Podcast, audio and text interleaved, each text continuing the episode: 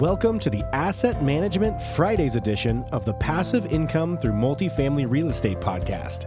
Your hosts, Gary Lipsky and Kyle Mitchell, have more than 45 years of combined experience in operations and management and more than 25 years of real estate investing experience. This show focuses on educating syndicators and apartment owners on how to build systems, manage their properties more efficiently, and become a best in class operator. 100% Street talk. Let's jump in. Hey everyone, welcome to our Asset Management Friday segment of the Passive Income Through Multifamily Real Estate Podcast. I'm your co host, Kyle Mitchell, also joined by Gary Lipsky. All right, today on the show, we have Neal Bawa. Neal, how are you? Fantastic, Kyle. Great to be back on the show. Perfect. Can you tell listeners a little bit more about yourself and what you currently do? Yeah, I'm a recovering technologist. I use the power of technology and outsourcing to drive my business. I'm a syndicator and a developer portfolio is multifamily, student housing, and self storage or public storage. Roughly 250 million in the portfolio. We're also experts at equity raising, so we raise about 50 million dollars a year. Nice, nice. Welcome, Neal. Today, let's talk about marketing. How much do you rely on your third party property management company for marketing? Well, I rely on it just like everyone else does, but that doesn't mean that I believe that I shouldn't be doing something about it. So, this is not a very common thing to do in the industry. If you look at, let's say, 10,000 companies that own large apartments, 100 units or over, less than 1%, less than half a percent of them are actually doing any marketing on their own. But I believe that this is extremely important. And I think that I've been validated by what we've seen with the virus here, right? So, we've seen uh, lead flow go down across the board, across the industry. So the fact that we've got our own marketing channels has been very critical and very beneficial. Our, our team has been extremely active, you know, helping to hire photographers and videographers, building video tours and doing all of that stuff, and then pushing that out to residents, uh, doing uh, discounts and you know concessions and those sorts of things so that we can fill up our properties more. So my short answer is I believe that syndicators should be doing their own marketing in just about every instance. Maybe not, you know, your top easiest to fill property, but in every other instance, I think that we should be providing additional marketing and not just relying upon the property manager because I, I see too much variability there between property managers. Right, absolutely. So you have this thing called mega marketing, and maybe can you explain a little bit about that? So mega marketing and mega leasing are the two concepts that we use to fill our properties. Mega marketing is easier and can be done by less scaled syndicators. Mega leasing is much more hard because it requires a call center. So mega marketing is the process of generating a large number of tenant leads or prospect tenant leads by actively engaging, you know, tenants and doing a very large number of listings across the board we do listings on lots of different engines. We also use Facebook Marketplace. Marketplace is the hardest to use that compared to all of the others because it is an active conversation. So if you just list something on Marketplace, you will see a very large number of people with the same exact question, which is, is this available?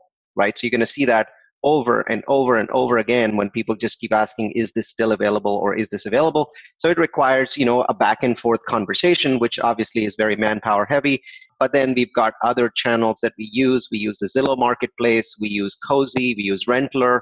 We use rentlinx there's so many different engines that we use and it's not just enough to use those engines. What we also do on an active basis is we go and refresh our listings. So a lot of these engines allow you to refresh your listings more than once a day. For example, on RentLinx, we refresh four times a day. And what that does, Gary, is you know refreshing is almost the act of bumping your list back up, your listing back up to the top, right? Because what'll happen is you'll put your listing in, and then an hour later somebody else will put the listing in, and now there's on top, and so you get buried within a couple of hours, and no one sees your listing. So you get a bunch of leads, and then you get no leads, right? And so the process of refreshing your ads is a very key process, and we try and do as much of that as possible. Nice. What is the biggest bang for your buck? I, the Facebook Marketplace doesn't seem like, you know, if you had X amount of time and money, that's not a good place. What would be a good thing to focus on?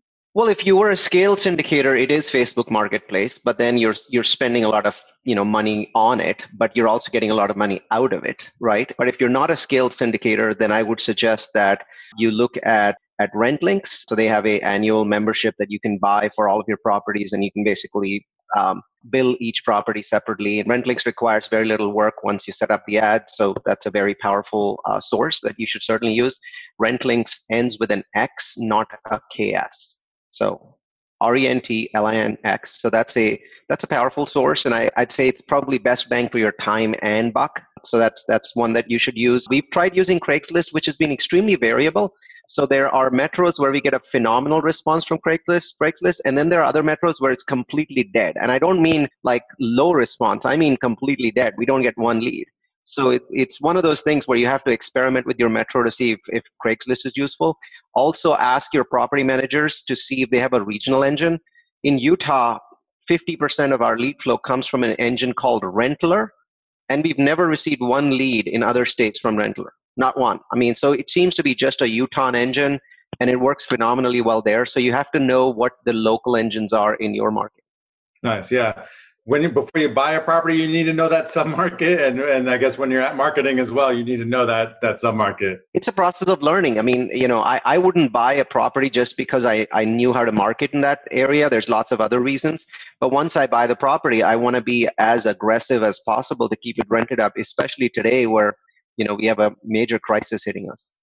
Absolutely. I mean, a couple percentage points on your economic occupancy is, is a huge return for, for you and your investors it's a massive return. So, uh, you know, basically almost all of the profit in the apartment industry is between the 87% and the 97% mark. That's where, if not all of your profit, the overwhelming majority of your profit lies there. So, a lot of people don't understand that when your occupancy reduces 1%, your profits often reduce by 10%. So, you have to go ouch. And sometimes the fact that it's 1% means that people don't react, and that's the problem. So a lot of our listeners are, are don't have that scale. You know, they're maybe done a few a few properties. So what would, does that cost look like to do this mega leasing and marketing uh, with the, only like a 200 unit complex? You know, I know you're using VAs. So what would that cost look like? The short answer is, I mean, if, if you've only got one property, you're looking at one virtual assistant, you can't possibly give them eight hours a day of work. So use them for other things, right? So it's a few hours a day of a virtual assistant so if they're costing you five bucks an hour and it's two hours a day, it's it's ten bucks a day. So over a, over a year, you know, it can't possibly be more than three thousand dollars. Right. Nice. right. So, but that's mega marketing, not mega leasing. Mega leasing is an advanced concept, and I would suggest that if you're doing it for one property, you're you're not going to make any money on it. You might lose money on it. It really needs to be done across a set of properties. So we, we have seven properties on Mega Leasing, which basically is a call center. So it's 7 a.m. to 7 p.m. It works with Mega Marketing. So it's always last in, first out. So it's a LIFO call center, last in, first out, which means the, the lead that just came in is the one that will receive an immediate callback because we find that internet leads are gold in the first five minutes, they're bronze in the next hour, and then they're cop, you know, they, well, I'd say they're silver in the next hour, and then bronze for the rest of the day, and then they're shit the next day right? I love that if you're analysis. not calling the same day, you're, you're you're wasting your time. I mean, it's a total waste of time to call internet leads the following day because they don't just fill out your form; they're going to fill out a bunch of forms, right? So whoever calls them first, and maybe whoever calls them second, is going to actually get the appointment. Yeah, that's so important. Absolutely, Kyle, you take it away from here. Yep, uh, Neal. We ask every guest this last question: What is your asset management superpower? the use of data, the use of uh, looking at trends. So I, I tell people what you cannot measure, you cannot manage. And a lot of people with asset management, there's this, this belief, oh, well, I'm just going to use a standard MMR. And what they don't understand is that an MMR is a snapshot in time, right? So it's, it's last week. What they're not doing, what I don't see enough people doing is looking at that week snapshot and having a dashboard that says, how did we do the last four weeks? and then how did we do the last 13 weeks and if you're not constantly looking at that four week rollback or that 13 week rollback then you're not doing it right right so here's a, here's a perfect example of superpowers you see your weekly dashboard and you see that your property manager has managed to do three unit turns. And you're like you know and it's a 250 unit apartment complex. You're happy. Oh three unit turns. He's doing really well. No but if you look at the last four weeks he's done three in one week. He's done one in one week and then two in one week and zero in another week. So what he's actually done is he's only done six unit turns over four weeks, and that's one and a half unit a week. You cannot ever hit 95% occupancy if you only turn one and a half unit a week on a 250 unit, right? So, bottom line is you cannot have this constant conversation based on what's happening this week. You've also got to go back to four weeks before, and that means measurement. If you cannot measure, you cannot manage. Yep, 100%. I love that. I mean, we talk about that too, as far as when you look at days vacant on a rent roll, it doesn't matter how many days vacant, it's where is the bottleneck in that days vacant? Is it during eviction? Is it during a unit turn, a full rehab, or lease up? Because if you don't know that, you could be looking at, hey, why aren't we leasing this up? But maybe it's in the rehab or vice versa. So you really yeah. got to dig one step level deeper.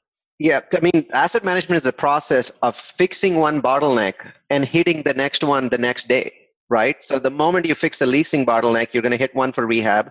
The moment you hit one for rehab, then the, the paperwork processing is going to be your bottlenecks. And what's interesting is the bottlenecks never really go away. You kind of temporarily push past them and then they come back because you know a maintenance staff at your property gets changed and when that happens everything changes again and and you have to just restart the process yep 100% awesome. Thanks neal for coming on the show and adding value on the subject of marketing. So today i learned a couple things a bunch of things. So do your own marketing. Don't rely on property management. It seems like a numbers game. So refreshing listings and getting as many listings out there as possible.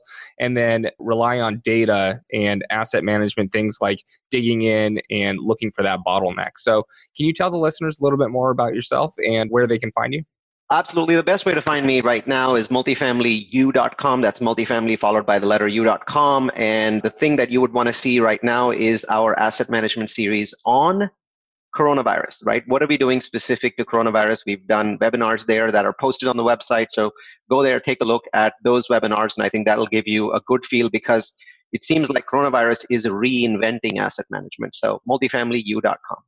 Great. All right. To all our listeners, thanks for listening in. And if you like this episode, please head over to iTunes or Stitcher. Give us a like, subscribe, and review so we can uh, help grow this audience even more. We'll talk to you next week.